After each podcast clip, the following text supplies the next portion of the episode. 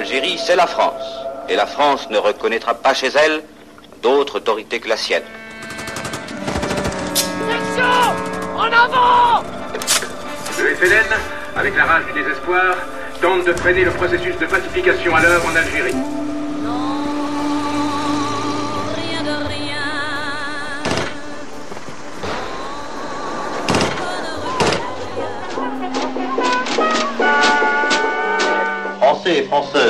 L'armée vous parle. Le droit de disposer librement de son destin est enfin reconnu au peuple algérien. Algérie 61. À la croisée des chemins. Aurélie Luneau, Yvon Croisier.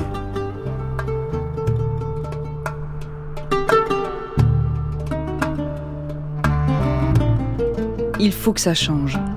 Cette phrase a hanté les esprits de ceux qui, de simples indigènes musulmans non naturalisés, se muèrent en félaga. Et pourquoi pas nous? Cette question a mûri dans la tête d'enfants algériens qui ont appris sur les bancs de l'école de la République. Depuis novembre 1954, au cœur du Front de libération nationale et de son armée, l'ALN, des jeunes gens d'horizons différents se transformèrent en révolutionnaires et firent la guerre. La vraie,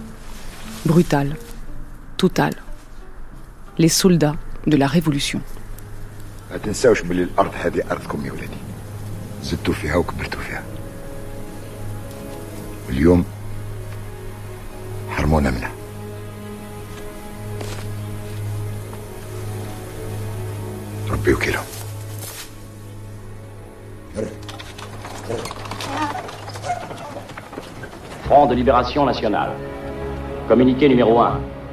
Peuple algérien. Notre action est dirigée contre le colonialisme. Le but est l'indépendance nationale avec la restauration de l'État algérien, dans le cadre des principes islamiques et le respect de toutes les libertés fondamentales, sans distinction de race ni de religion.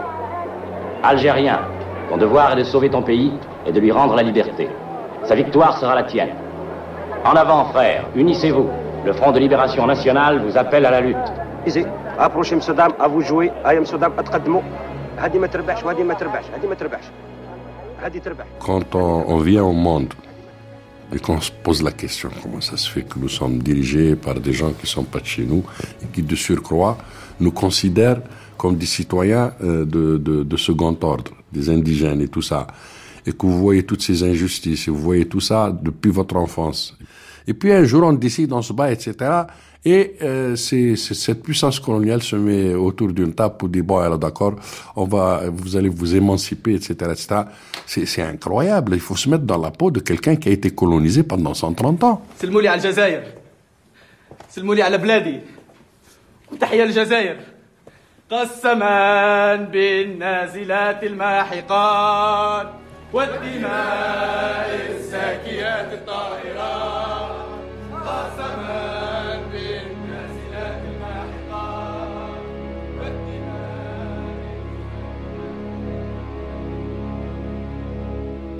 En 58, De Gaulle a mené une guerre totale.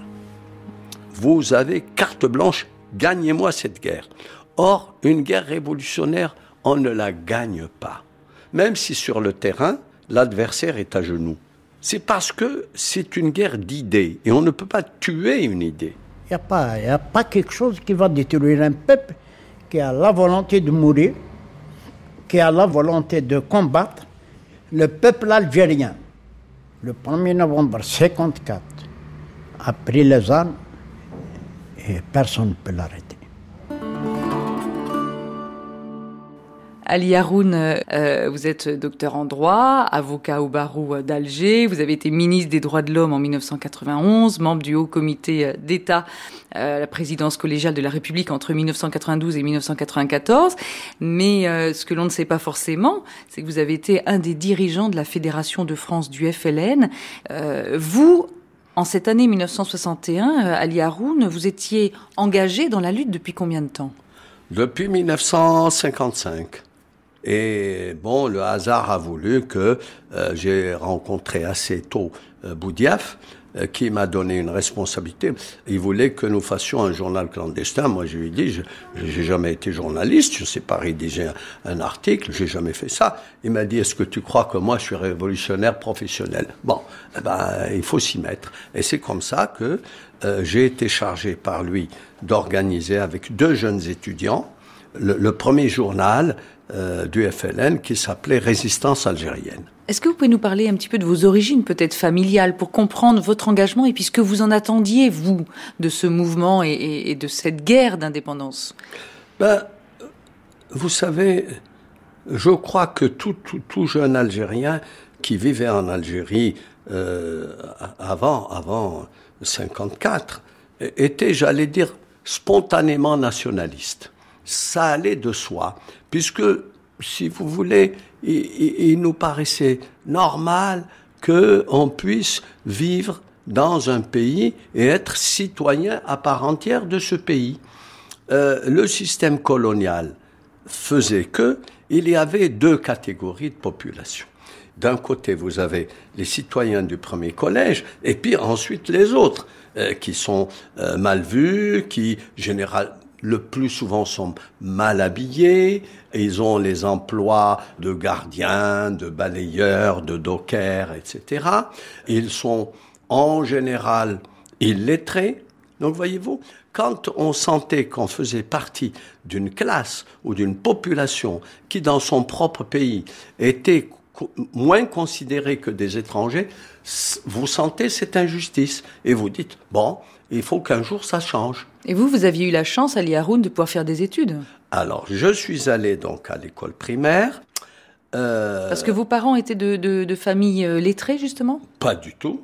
Mon père totalement illettré, ma mère illettrée. Je vous dirais que euh, lorsque j'apportais mon, mon livret scolaire euh, en fin de semaine pour le faire signer par mon père, mon père au début, il, il a posé son pouce. Hein. Bon, donc j'ai fait mes études euh, primaires à Alger, j'ai fait mes études secondaires à Alger. Mais sur la volonté de votre famille, quand même. je dois beaucoup d'abord à mon instituteur qui, lorsque j'étais au certificat d'études, a estimé que je pouvais faire des études secondaires. Alors moi, j'étais tout fier d'avoir mon certificat d'études. Je dis, bon là, j'ai mon certificat d'études, pour moi c'est le bâton de maréchal, et je voulais être euh, facteur des postes. Et puis lui, ayant appris ça, m'a foutu une bonne raclée en me disant, tu iras faire tes études secondaires. Alors oui monsieur, oui monsieur, j'irai, j'irai. Donc je, je dois beaucoup à cet homme qui était un monsieur, un instituteur euh, français, euh, il nous a appris à aimer les lettres, à aimer l'histoire. Alors là, pour l'histoire, il était merveilleux, parce que c'est lui qui nous a expliqué la Révolution française, les droits de l'homme, Robespierre, Saint-Just, tout ça. Il, adorait ça, et nous, on buvait ses paroles, on disait, ah, ce que c'est merveilleux, la Révolution française. Eh bien, quand on arrive à 18 ans, on se dit, mais quand même, pourquoi pas nous? Le problème est, le FLN veut nous chasser d'Algérie et nous, nous voulons y rester. Or maintenant, il me semble que même avec des nuances légères, vous êtes tous d'accord que nous devons y demeurer. Commandant Asdin, euh, je vous appelle Commandant Asdin, c'est votre euh, nom de guerre? Oui, c'est mon nom de guerre. Je m'appelle Zerari Rabat. Zerari Rabat, né en 1934 à Bougie. Je suis monté au maquis en mars 55 jusqu'à janvier euh, 59. Janvier 59, ça a été ma dernière bataille avec les parachutistes où il y a eu le, le capitaine Garaziani, très connu à Alger. C'était lui le tortionnaire de Jamel Abouhed, en passant, qui a été tué à Sidi Ali Bounab. Sidi Ali Bounab, c'était ma, ma dernière action en Wilaya 4. Et c'était ma treizième blessure. Et par la suite, j'étais nommé membre de l'état-major général. J'étais l'adjoint de Boumedine à un moment donné sur les frontières. Ça a duré jusqu'à janvier 62. Et je suis rentré sur euh, Alger. Donc je suis rentré avec des faux papiers. Je m'appelais Serrano Georges, euh, gendarme auxiliaire. voilà. Et, et je suis rentré et j'ai pris la direction d'Alger. Voici grosso modo mon passé. Alors pour qu'on comprenne bien euh, le maillage de l'ALN, l'armée de libération nationale, euh, commandant Asdin, expliquez-nous c'était réparti comment? Donc le pays était organisé en wilaya, l'équivalent des départements. Oui, l'Algérie était divisée par, en six wilayas, plus la zone autonome, Alger. La wilaya 1, c'était les Ores Nemenchta. L'Est constantinois, c'était la wilaya 2. La Kabylie, c'était la wilaya 3. La wilaya 4, c'est de l'Algérois jusqu'à l'Ouarsni, jusqu'à Boussada et tout ça. La wilaya 5, c'est toute l'Oranie. Et la wilaya 6, c'est le sud. C'est le sud. Chaque wilaya était commandée par un colonel et il avait trois adjoints. Un adjoint politique, un adjoint militaire et un adjoint renseignement et liaison les wilayas étaient divisés par des zones. Chaque zone était dirigée par un capitaine plus trois lieutenants, euh, un lieutenant politique, un lieutenant militaire, un lieutenant renseignement, et ça va jusqu'au sous-secteur. Voilà comment était organisée l'Algérie dans le combat. S'il y a quelque chose que vous n'avez pas compris, je suis là. Hein. C'est une organisation à pyramide composée d'une série de sections. Les sections, à leur tour, sont formées d'une série de triangles. Au sommet de la pyramide est l'état-major. Le responsable militaire de l'état-major trouve l'homme qu'il juge apte et le nomme chef d'une section, numéro 1. Le numéro 1, à son tour, en trouve deux autres, numéro 2 et numéro 3. Ainsi se forme le premier triangle. À présent, le numéro 2 et le numéro 3 trouvent deux hommes chacun. Numéro 4, 5, 6 et 7. La raison de toute cette géométrie est que chaque militant ne connaît de l'organisation entière que trois membres maximum. Son responsable qui le choisit et ses deux subordonnés qu'il a lui-même choisis. Les contacts se font uniquement par écrit. Voilà pourquoi nous ne connaissons pas nos adversaires. Parce qu'en réalité, ils ne se connaissent pas entre eux. Quelle technique militaire vous appliquiez? Parce que on se rend compte, commandant Asdin, que euh, ce maillage ressemble presque à un maillage euh, mis en place par les résistants en France durant la Seconde Guerre mondiale, euh, avec des secteurs, des sous-secteurs, etc., comme vous le disiez. Quelle technique militaire vous aviez mis en place pour faire cette guerre? On a appris, on a appris sur le tas. Moi, j'étais chaudronnier soudeur à l'arc et à l'autogène. Hein. J'ai pas fait mon service militaire. J'avais 20 ans quand je suis monté en maquis. Vous savez, c'est ça, le maquis, on a appris sur le tas, on est devenu euh, un peu des spécialistes. La guerre, on avait la population avec nous. Quand Bijard se mouchait, on connaissait la couleur de son mouchoir. Vous savez, au début, au début du déclenchement, l'organisation des de Decharat, Decharat c'est un mot.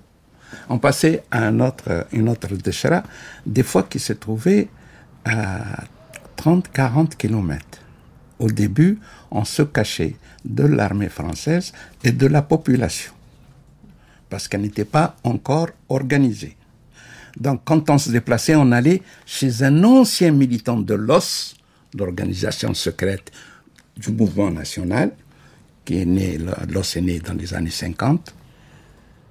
Et quand on arrivait chez, euh, dans cette déchira, on contactait ce militant, il nous abritait en cachette des autres habitants, et là, il nous donne une étude de toute la Déchara, en disant par exemple, voilà, euh, telle personne, elle possède, elle possède par exemple une vingtaine de brebis et tout ça, l'autre il est pauvre, l'autre il, boit de l'alcool avec le, le garde champêtre.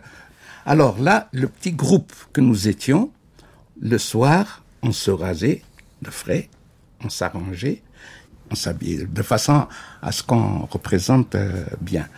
Quatre, cinq personnes prenaient les crêtes, deux, trois par là-bas, deux, trois de l'autre côté. À telle heure, ils allumaient le feu et, ils tournaient autour du feu, avec des fois un fusil, des fois avec euh, un bâton mais de loin, on voit des, ombres passer. Et qu'est-ce qu'il fait? Il passe tout de suite et revient pour donner l'impression que nous étions nombreux. L'autre petit groupe allait vers la Deshra et on réveillait le chef de la Sheikh al-Farqa. Le chef de la Deshra, on frappait, on l'appelait, des fois il ouvre, des fois il n'ouvre pas, il commence à crier, on dit « sont tes frères ». Dès qu'on entendait la voix de la femme, on l'appelait par son nom. Khalti Aïcha, qu'est-ce qu'il a ton mari? Pourquoi il, euh, il a peur? Si on entendait les gosses parler, on les appelait aussi par leur nom. Et le type, euh, il est impressionné, il, connaît toute la famille, il finit par ouvrir. Dès qu'il ouvrait la, la, la, porte, on dit on va pas te manger. Réuni- il faut réunir toute la déchira à tel endroit. Et on va te présenter à la déchira comme quoi que tu es déjà militant dans le mouvement national et que tu es déjà organisé. Le type n'en revient pas. Toute la population de la Déchra qui a vu le manège dans, les décrets, il commence par leur dire Êtes-vous des Algériens ou non? Vous êtes des Algériens ou vous n'êtes pas des... Eh, eh, ben non, on est des Algériens comme tout le monde. Pourquoi ça? Dit parce que le feu est allumé de l'est à l'ouest et du sud au nord. Il n'y a que votre déchet qui n'est pas organisé. Alors là, on est complexe en, quelque sorte. Alors si vous êtes des Algériens, quand je vous dis Colonna, vous répondez le FIDA, tous pour le sacrifice. Alors à trois reprises, on dit tous, Colonna, FIDA, Colonna, FIDA, Colonna, FIDA. Et là, il commence à faire son discours, le pourquoi et le comment de notre lutte. Et à la fin de la réunion, on leur demande leurs papiers, les armes, et les papiers, on les brûle. Comme ça, on devient tous des flagas.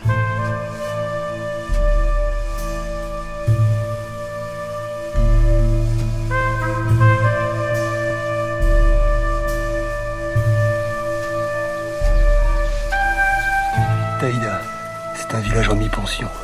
On le contrôle de jour, mais les feuilles le contrôlent la nuit. Il y a un Mossoul qui collecte l'impôt révolutionnaire à chaque quinzaine. Et il paye. Sinon, Vous voyez les vieux là-bas, assis sur le rocher, juste à l'entrée du village. C'est le guetteur. Les fêlés ont coupé les nez et les lèvres, juste parce qu'ils fumaient. C'est interdit de fumer. Alors vous voyez, lieutenant, ici tout le monde il paye. Il n'a pas le choix. Salam alaikum, chef. Alaikum salam. Armésienne, rien à signaler Hier soir, ils étaient là. Ils ont pris de la nourriture, des galettes, des haricots, tout. Ah, t'es trop généreux, Méziane. Ils ont pas pris des armes Ici Des armes Non, chef. Te fous pas de ma gueule, Méziane. Je sais que les fels ont une planque dans le coin. Allez, interrogateur général, fouillez-moi tout ça, allez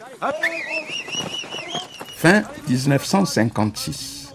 Nous étions sûrs que nous allons atteindre notre but, notre objectif, l'indépendance du pays. Parce que de l'Est à l'Ouest, du Sud au Nord, la population était organisée. Alors, Ali Haroun, en 1961, c'est une année quand même très importante, l'année des négociations, mais l'année qui démarre par le référendum sur l'autodétermination. Oui. Il y a le putsch à, à Alger, il, il, y a la création de l'OAS, il y a comme ça de façon diluée les négociations en sous-main, ouvertement, etc.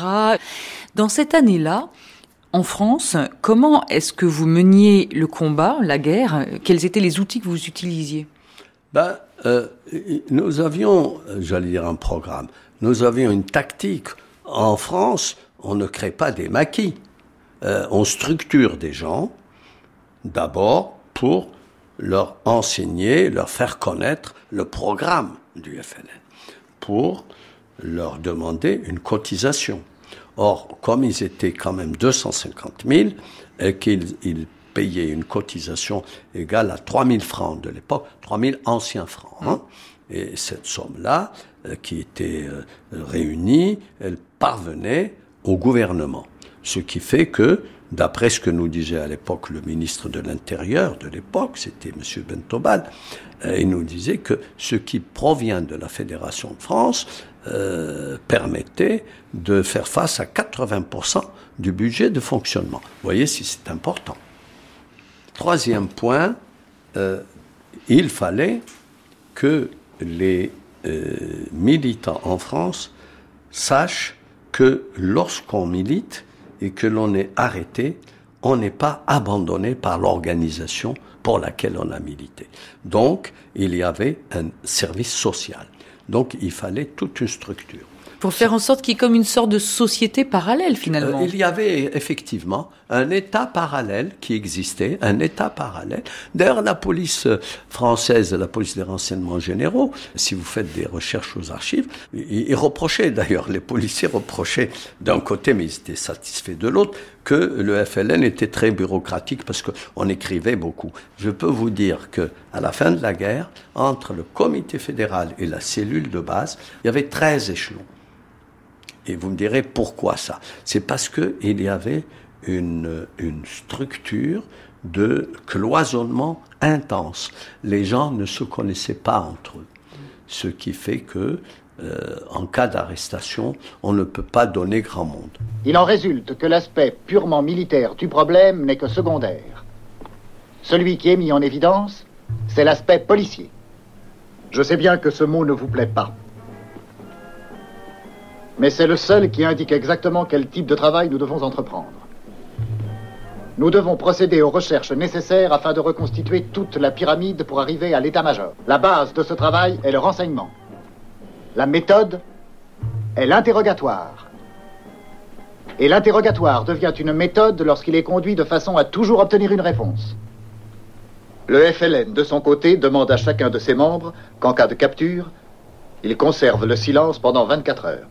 Après quoi, il peut parler.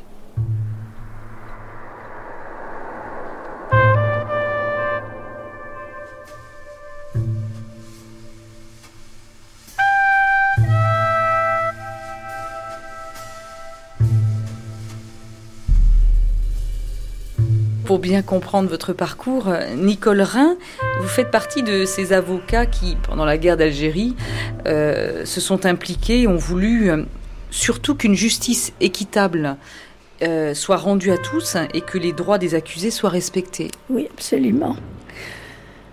Moi, j'avais connu des périodes euh, euh, de... Enfin, je suis israélite, j'ai connu la guerre de 39-45, et j'avais connu une période où j'avais dû être cachée, avoir des faux papiers, et je m'étais même évadée de France quand j'avais 7 ans avec ma mère. Et je suis devenue avocate et j'ai constaté d'abord que dans les prisons, il y avait un nombre énorme, on disait à l'époque de Nord-Africains, qui étaient inculpés euh, d'ASEE. E. La première fois que j'ai vu ces lettres, je comprenais pas très bien ce que c'était. C'est atteinte à la sûreté extérieure de l'État. Première fois que j'ai assisté, que j'ai assisté quelqu'un, on lui reprochait d'avoir un papier sur lequel il y avait 30 plus 30 plus 30 plus 30. Et il prétendait que c'était pour qu'il avait acheté des légumes pour faire son couscous. En fait, c'était une histoire de cotisation, de ramassage de cotisation pour le FLN. Bon, euh, j'ai rencontré le collectif, ce qu'on appelait le collectif des avocats. Euh, j'ai entendu en particulier, il y avait Maître Vergès, Maître Oussédic, Maître Ben Abdallah, Maître Naori, enfin bon, ils m'ont demandé de les rejoindre. Je les ai rejoints. Mais comment vous étiez considérée, euh, Nicole Rhin, en faisant partie justement de ce collectif euh, d'avocats qui défendait donc les Algériens en 1961 notamment? C'est très tendu. Oui, euh, moi, je vais vous dire, j'ai très vite été confrontée au problème de des tortures. Dès que j'ai vu ces problèmes de torture, et c'est ce qu'on dénonçait en plein prétoire, on dénonçait les conditions dans lesquelles ces personnes étaient arrêtées, torturées, des aveux obtenus sous la torture, ça n'a aucun sens.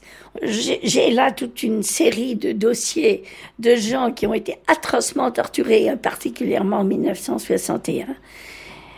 Moi, je vous dire franchement, dans toute cette période, j'ai eu la sensation d'avoir du côté français, par moments des nazis, et du côté des Algériens, des résistants. J'ai commencé, j'ai été envoyée en 1960 plaider en Algérie euh, pour euh, des personnes qui étaient inculpées d'avoir lancé, je me souviens, des grenades dans un cinéma. Enfin. Quand je suis arrivée, j'ai constaté d'une part qu'une grande partie des personnes qui avaient été inculpées n'étaient pas présentes au procès. Alors, sur certains, c'était écrit euh, mort en fuite. C'est ce qu'on appelait la corvée de bois. J'ai constaté dans le dossier qu'il y avait des certificats médicaux qui établissaient indiscutablement que ces personnes avaient été torturées, brûlées à l'électricité. Or, ces constatations avaient été faites par des médecins, parfois un ou deux mois après l'interrogatoire. Lorsque le procès s'est ouvert, j'ai décidé de faire une bataille de procédure. Et je demandais en particulier l'application des conventions de Genève. Euh, le tribunal me répondait qu'il ne s'agissait pas de prisonniers de guerre, on n'était pas en guerre. Donc dans ce cas-là, tout ce était permis alors Tout était permis. À la fin de, euh, je crois, du quatrième ou cinquième jour euh, du procès, quand je suis sortie du tribunal, il y a un homme qui est venu vers moi qui m'a dit Je suis instituteur, je vous ai entendu. euh, euh, écoutez, vous ne savez pas tout sur ce qui se passe ici. Euh, si vous voulez, je vous emmènerai ce soir pour euh, vous montrer euh, où, où ces personnes où, enfin, que vous défendez ont été torturées. Donc, vers 8 heures du soir ou 7 heures du soir, c'est pas tard, 7h30, hein, je suis, il m'a emmené sur une place, alors qu'il me montrait un endroit en me disant que c'était là le lieu de torture. Il y a deux personnes qui sont rentrées et ont ouvert les portes derrière, ont mis derrière mon dos euh, un pistolet. Et moi, dans la voiture, j'ai dit Je suis avocat, si vous me touchez, ça ira très loin. On a commencé à me frapper avec euh, la crosse de pistolet sur la tête. Et je suis tombée. Euh, ils ont continué, j'ai quand même reçu 8 à 9 coups sur la tête. Ils m'ont enlevé ma robe et ils voulaient faire passer ça pour tout à fait autre chose. Et puis ils sont partis. Entre-temps, moi j'ai vu le numéro de, de la voiture. euh, Et vous avez eu cette présence d'esprit, euh, Nicole non, mais moi, je. J'ai pas pensé. ce- J'ai eu heureusement, j'ai pas pensé seulement que c'était à moi qui on en voulait. Je pensais que c'était plutôt à cet instituteur. Ce finalement, lui, dire- lui était de connivence alors Ah, bah lui, c'était un policier. Des renseignements généraux. La voiture était une voiture des renseignements généraux. Et le lendemain, vous n'aviez pas pu plaider pour Alors, cet moi, je n'ai homme-là pas pu, mais j'ai eu à ce moment-là euh, des confrères de Paris qui sont arrivés. Le procès s'est continué. Euh, Moi, j'ai évidemment, j'ai porté plainte, mais ma plainte a été comme les plaintes de mes clients. euh, n'a jamais abouti à quoi que ce soit. D'abord, je ne l'ai pas vue. C'est en m'approchant de la table que j'ai buté sur elle. Elle avait l'air de dormir, mais elle tremblait de partout. On me dit qu'elle s'appelle Muriel. Je ne sais pas pourquoi, mais ça ne devait pas être son vrai nom. Il fallait qu'elle parle avant la nuit. Robert s'est baissé, elle a retourné.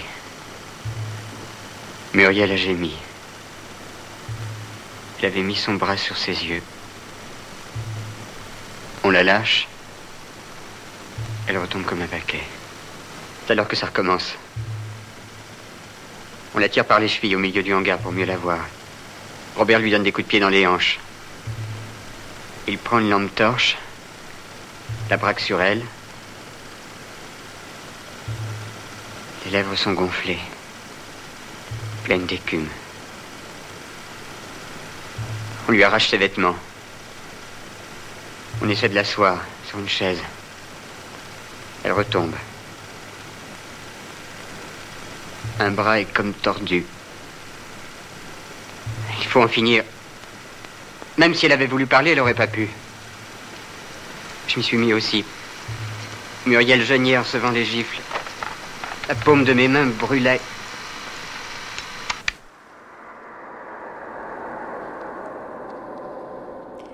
Bétoul Lambiotte, euh, votre mère était française, alsacienne, votre père était marocain et euh, bah, vous vous sentez complètement, vous êtes algérienne. Tout à fait, tout à fait. Je suis arrivée très très tôt, euh, j'avais 2-3 ans, donc je suis algérienne. Et je suis devenue nationaliste les premières fois où j'ai eu le sentiment d'être réellement du côté de mon peuple, ça a été en 45. J'étais à l'école, j'étais euh, en troisième, et, euh, et j'ai vu les arrestations des gens qui avaient brûlé les archives de la mairie de Saïda. Et ça, ça a été pour moi un choc. Tout ça, c'était lié au 8 mai 45, les événements de Sétif, où il y avait eu le, la, la, première manifestation euh, exprimée euh, de demande d'indépendance de la part d'une partie des non, Algériens. Pas du tout l'indépendance. Nous ne demandions pas l'indépendance. Mmh. Nous demandions l'égalité avec les pieds noirs. Nous étions initialement indigènes musulmans non naturalisés. Et nous demandions euh, à devenir français à part entière. Euh, c'est ça le grand malentendu. C'est que finalement l'indépendance n'a été réclamée que très tard. Alors vous vous retrouvez euh, engagé entraîné dans cette résistance et donc euh, euh, finalement par le biais de votre frère euh, vous êtes au contact du FLN. Est-ce qu'on peut dire que vous devenez une auxiliaire, un agent du mouvement? Je ne sais pas très bien qu'est-ce que je suis devenue. Ce que je sais, c'est que je, je, suis entrée dans la résistance en 55. Et euh, là-dessus arrive euh, 56. Euh, bon, ben voilà, quoi. Ils sont, ils sont, ils sont venus me chercher, quoi. Et là, vous avez été euh, soumise à la question violemment, Bétoul? Je pense que euh, les coups, les gifles, les coups de poing, les choses comme ça, euh, moi j'estimais que j'y avais droit et, et que je le méritais. Mais ce qui était révoltant, c'est que si, j'étais analphabète, j'aurais été beaucoup plus torturée que je ne l'ai été. Quand on m'a confronté avec euh, celui sur lequel on avait trouvé euh, ce fameux papier, et que je l'ai vu soutenu euh, par parce qu'on je sais pas il, avait des jambes sanguinolentes etc mais toute la face etc enfin il avait été torturé. Et que en arabe il m'est dit j'ai pas parlé euh, et moi je le connaissais bien sûr. Mais vous pouvez pas savoir. Vous pouvez pas savoir. Cette, cette émotion que, que j'ai eue en, en disant que euh, on, s'en prenait à des gens analphabètes simplement parce qu'ils demandaient leur liberté. C'était bien la dignité qui, était réclamée là. Alors à partir de ce moment-là, euh, ça a été terminé. L'armée avait fait de moi une militante tout craint. À tout craint.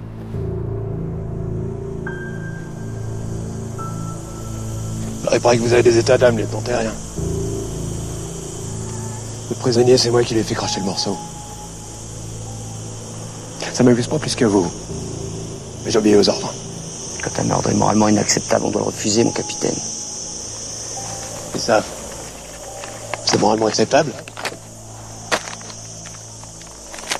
Les cadavres de Français, mutilés. La gorge tranchée, les couilles dans la bouche. Quand j'ai des moments de doute, j'y jette un œil. Le FLN a peut-être des méthodes dégueulasses, mais les vôtres valent pas mieux, mon capitaine. Ici, c'est comme en Indo-Terrien, c'est pas une guerre traditionnelle. Faut que vous compreniez qu'on mène une guerre psychologique. Le FLN n'est qu'une minorité. Il déstabilise tout le pays, il faut l'éliminer.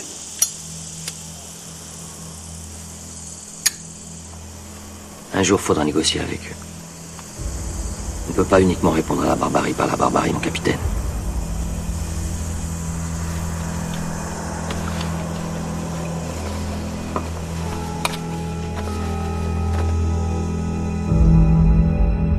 À partir du moment où la guerre avait atteint un degré extrême en Algérie, où le terme de pacification ne voulait absolument rien dire, c'était la guerre. Le mot guerre complètement euh, rejeté, euh, inadmissible dans le vocabulaire officiel français, puisque on parlait d'événements d'Algérie, on parlait de défense de, de l'ordre public menacé, on n'a jamais parlé de guerre. D'ailleurs, la guerre, euh, officiellement, on l'a reconnue qu'en 1999, c'est-à-dire euh, quoi, 37 ans après, après l'indépendance. C'est bien ça. Donc, euh, cette guerre était menée parfois de façon parfois sauvage, parce que euh, évidemment, quand euh, on utilise l'aviation, quand on utilise l'artillerie, vous savez, un avion, quand il arque ses bombes, il ne va pas les, les, diriger pour que chaque bombe tombe sur la tête d'un fellaga. Hmm les, les, les, bombes tombaient euh, dans un village et puis, bon, elles tuaient tout le monde. Bien. D'autre part, euh, on est arrivé aussi à un, des arrestations massives parce que les colonels surtout revenaient d'Indochine avec un certain complexe. Et ils avaient compris que les Vietnamiens utilisaient certaines méthodes pour euh, endoctriner la population. Ils ont cru qu'en menant une guerre psychologique contre les Algériens, on allait un petit peu les retirer de l'influence FLN. Qui dit guerre psychologique dit renseignement. Or, le renseignement, on l'obtient comment? Par la torture. Donc, la torture est devenue institutionnalisée. Et c'est pour cela que la Fédération de France a été invitée à mener des actions au coup de poing, c'est-à-dire une espèce de guérilla urbaine. Et c'est comme ça que, si vous voulez, les actes violents, les morts de part et d'autre, il y en a eu tout le temps. Il y en a eu tout le temps, jusqu'à l'indépendance.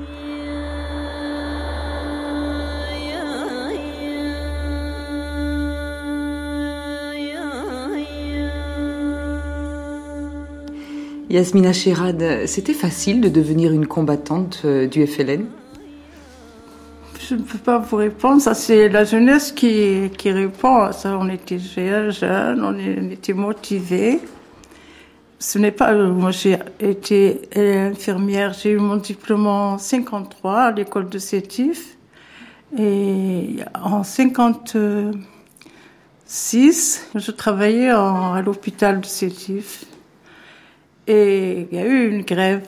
J'ai fait, j'ai suivi cette grève. Ça m'a attiré des ennuis dans le service. Bon, mais au niveau de, services de police, euh, j'étais plus ou moins quand même euh, suspectée. Jusqu'au jour où on habitait à ce moment-là une banlieue de Sétif. Un jour, en rentrant à la maison, des militaires ont tiré sur moi sans m'atteindre. J'ai eu une frousse parce que je n'avais jamais eu de. Et j'ai été choquée. Bon, puis ensuite j'ai réfléchi. Je me suis dit, il vaut mieux que je j'aille faire quelque chose de bon, aller au maquis carrément, que d'être embêtée et d'avoir peur constamment. Alors, petite question d'organisation dans, dans ce maquis, Yasmina Sherad. Euh, comment était organisée et réglementer les relations entre les hommes et les femmes dans le maquis Vous savez, ça a été au début, il y avait de la réticence. Mais nos rapports avec les responsables n'étaient pas mauvais du tout. Bon, il y avait quelques mentalités. Bon, qu'est-ce que vous êtes venu faire ici? Vous n'aviez qu'à rester en ville.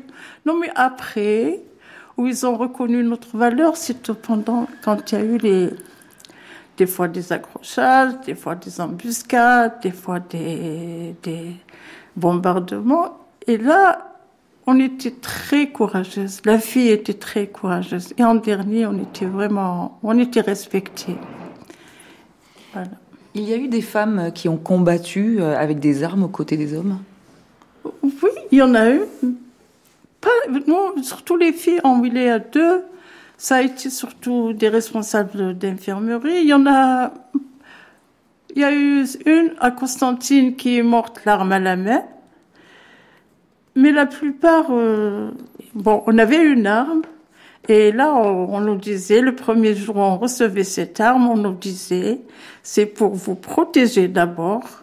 Et dans le cas où vous êtes pris, vous vous en servez. Voilà à quoi servait l'arme. On a le sentiment, euh, que cette guerre, c'est essentiellement une guerre d'hommes.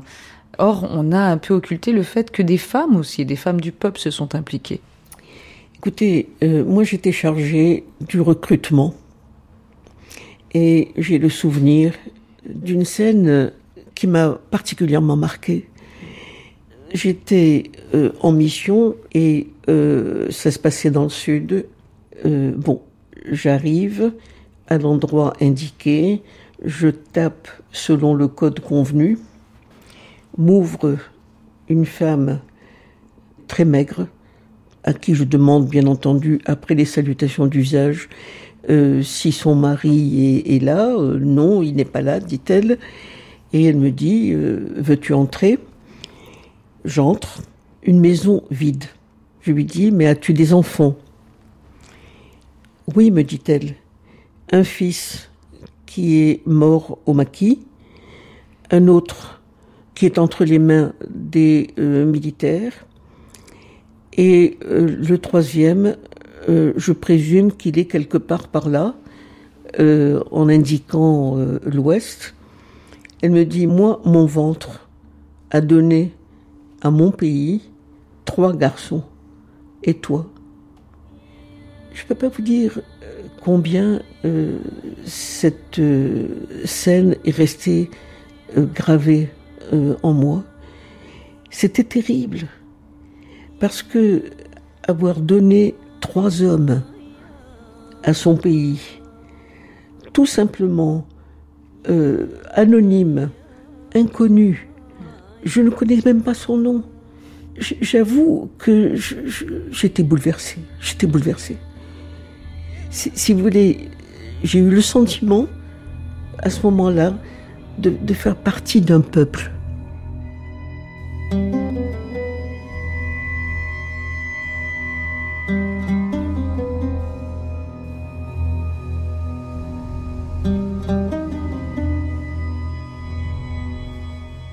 Ossine Snoussi et, et Mohamed Bencherchali, vous étiez euh, des amis d'enfance? Du tout, non, du tout, du tout. Lui, moi, je suis de Blida, et lui, je ne sais pas de quelle région là-bas, l'ouest. À l'ouest, gentil à l'ouest. Il est de là-bas, lui. Voilà, moi, je suis de Blida, euh, originaire d'une famille euh, enfin, aisée, aisée, disons aisée, tout ça.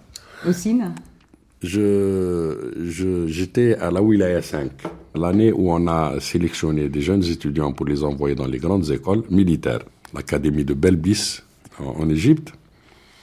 Et euh, le premier jour, au rassemblement, je vois un grand gaillard à côté de moi. On était en plein rassemblement et euh, je l'ai vu en train de faire des plaisanteries. Puis j'ai dit, il est rigolo.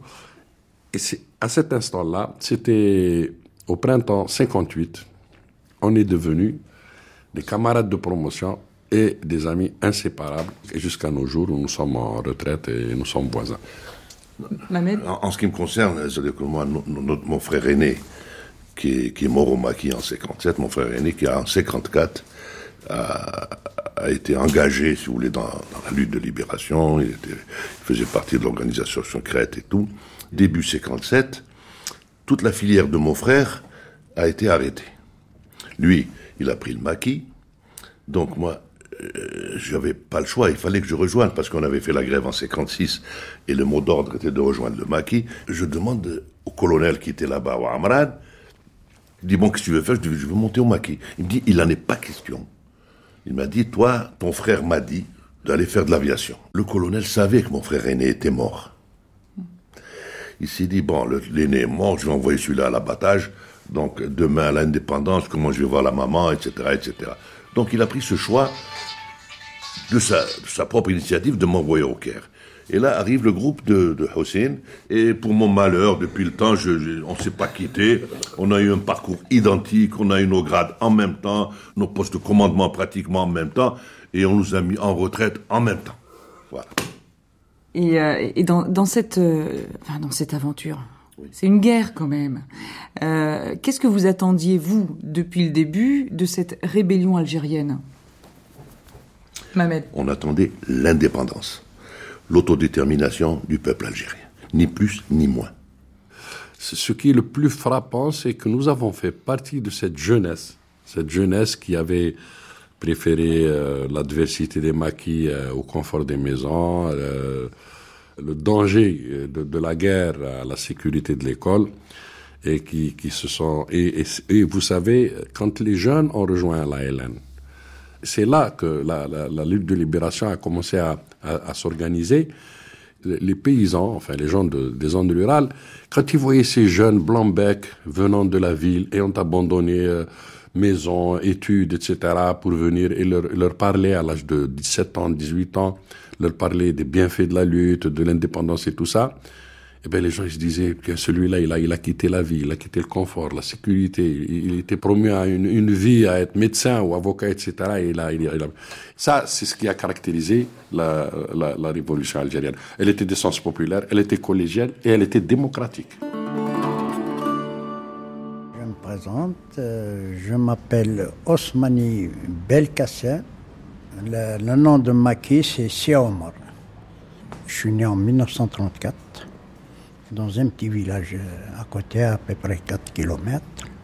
J'étais, je suis parti le- à l'âge de 14 ans en France, où s'est installé, on s'est installé à Nancy, dans le département de la mer de Moselle. Et de là, moi, qu'est-ce que je faisais à Nancy?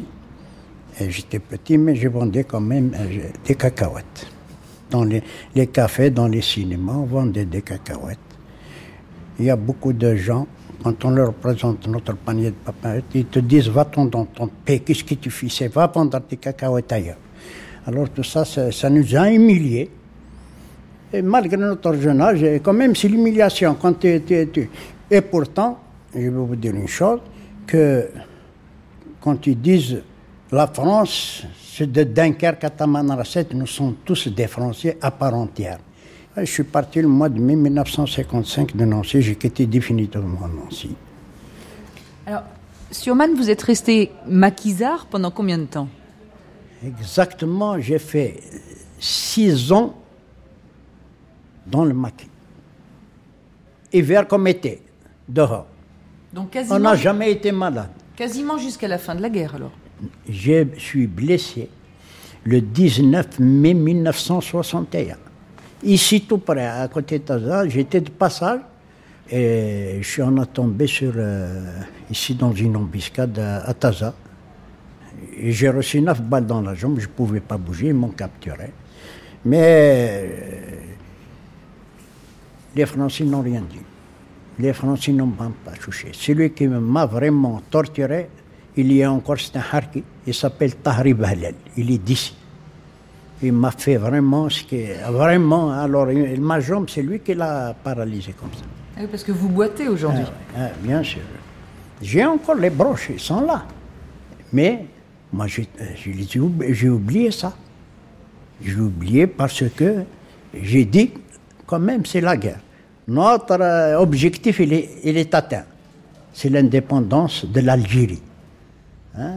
C'est pas que je suis. Écoutez, la guerre est terminée. Il y a 50 ans, maintenant, nous pensons à l'avenir, à l'amitié entre les peuples, à l'amitié. Parce que vous voyez, la France, quand même, la France, c'est pas elle qui a combattu en Algérie, c'est le colonialisme français qui a combattu en Algérie. Il faut oublier, il faut mettre tout ça dans un sac. Parce que nous, on a oublié le passé, on l'a oublié. J'ai reçu le lieutenant qui m'a blessé, je l'ai reçu chez, chez moi ici. Y a- plus de- on n'est plus en guerre. La guerre, c'est la guerre. Après la guerre, c'est c'est la paix. Hein? voilà. On s'est combattu, on est devenus des amis. C'est tout. Par ici.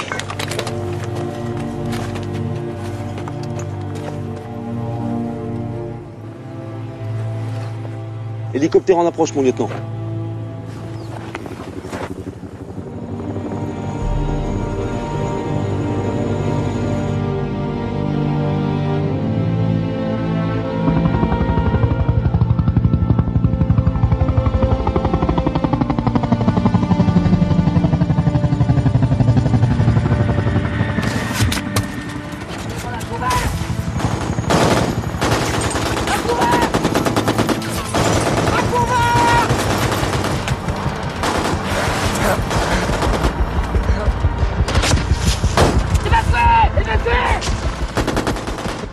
La violence des combats, euh, Yasmina Sherad, euh, vous l'avez vécu vous en tant qu'infirmière parce qu'il a fallu pratiquer à certains moments des opérations lourdes. Oui, et euh, moi, ce que j'ai fait, c'est il y a un garçon qui avait été attaqué, enfin, blessé par l'artillerie. Il avait une jambe qu'il fallait couper, qu'il fallait couper. Et c'est là où j'ai appris à conserver les lames, les, les scies à métaux. Je les désinfectais comme il faut. J'en avais toujours une sur moi. J'ai fait cette amputation. J'en ai fait une à un junji. Un junji, c'est Un junji, c'est un, un soldat. Et quand on me l'a ramené, il voulait pas, il était conscient. Il m'a dit si tu me coupes le bras, il avait une mitraillette. Il m'a dit je te tue. Considère-toi comme morte. Et il fallait, lui, fallait la faire, l'amputation. Ça a réussi. Il y a deux ans, on m'a dit qu'il était vivant, qu'il m'a envoyé le bonjour. Juste après la guerre, Yasmina Sherad, est-ce qu'on vous a reconnu, euh, vous, comme combattante euh, du FLN et de l'armée de libération? j'ai mes papiers. Il y a eu quelque- jusqu'à maintenant, bon, il y a, ils me reconnaissent. J'ai mes papiers, j'ai ma pension, j'ai. Et moi, moi-même, je me dis, j'ai fait mon devoir. Je suis fière de ce que j'ai fait. Et voilà. Le 21 janvier 1961, il y avait un, un libéral qui s'appelait Maître Poppy, qui a été assassiné par deux pieds noirs. Le jeu a été beaucoup plus clair. On savait très très bien que le FLN avait raison de demander l'indépendance. même, même au prix euh, ben, de- d'actes terroristes et de bains de sang, finalement. Il y avait des actes de terrorisme isolés. Euh, ce que je sais, c'est que le, le- le FLN a réellement été terrifiant ou terrorisant, en revanche, aux exactions qui étaient faites par les pieds noirs. Et ensuite l'OAS. Et ensuite l'OAS.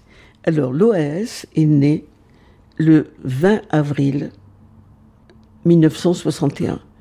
On a su à ce moment-là qu'il y avait un ennemi qui était l'OAS.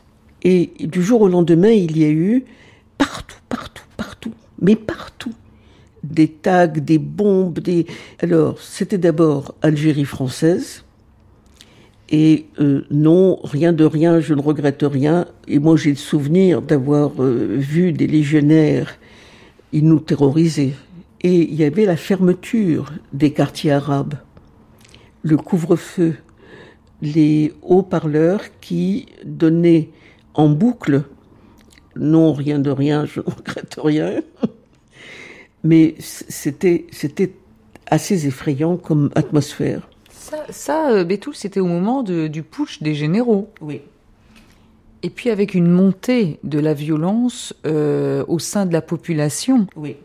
Il y avait une fois où j'étais, je traversais euh, le quartier juif euh, dans ma voiture et où, je ne sais plus si c'est 50 ou 100 ou je ne sais pas combien, mais un groupe de jeunes euh, scandant Algérie française m'a entouré et j'ai immédiatement bloqué les, portières et il y, a- il y en avait partout, partout, partout, partout.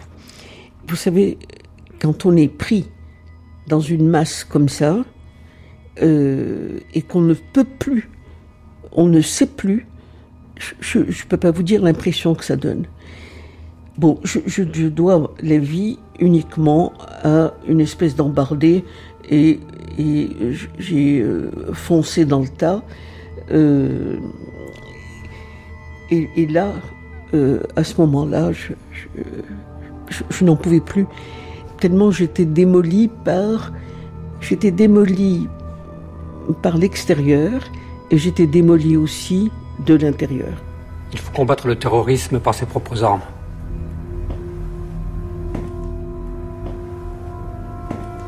Pour cela, nous allons créer une organisation secrète. Son objectif terroriser les soutiens du FLN et abattre ses chefs.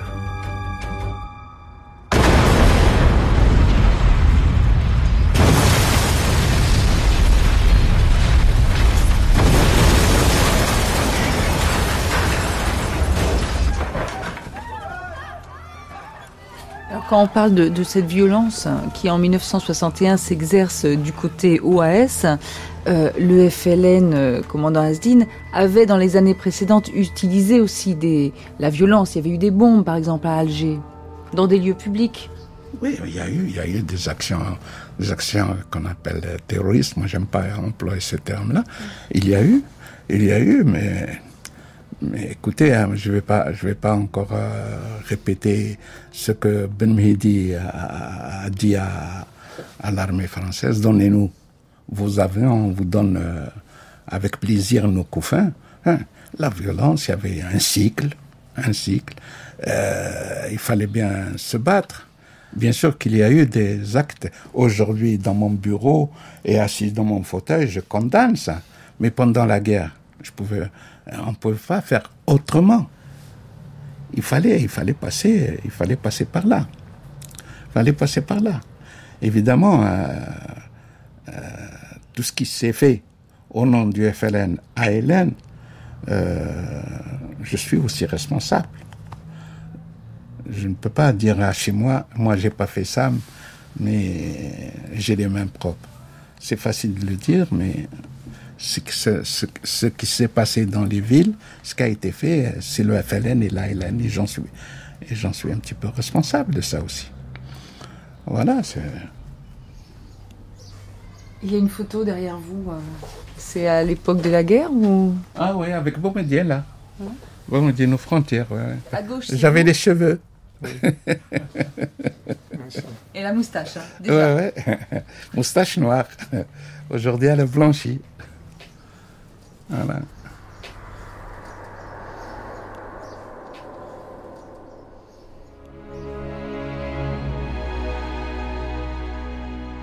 Soldats de la Révolution.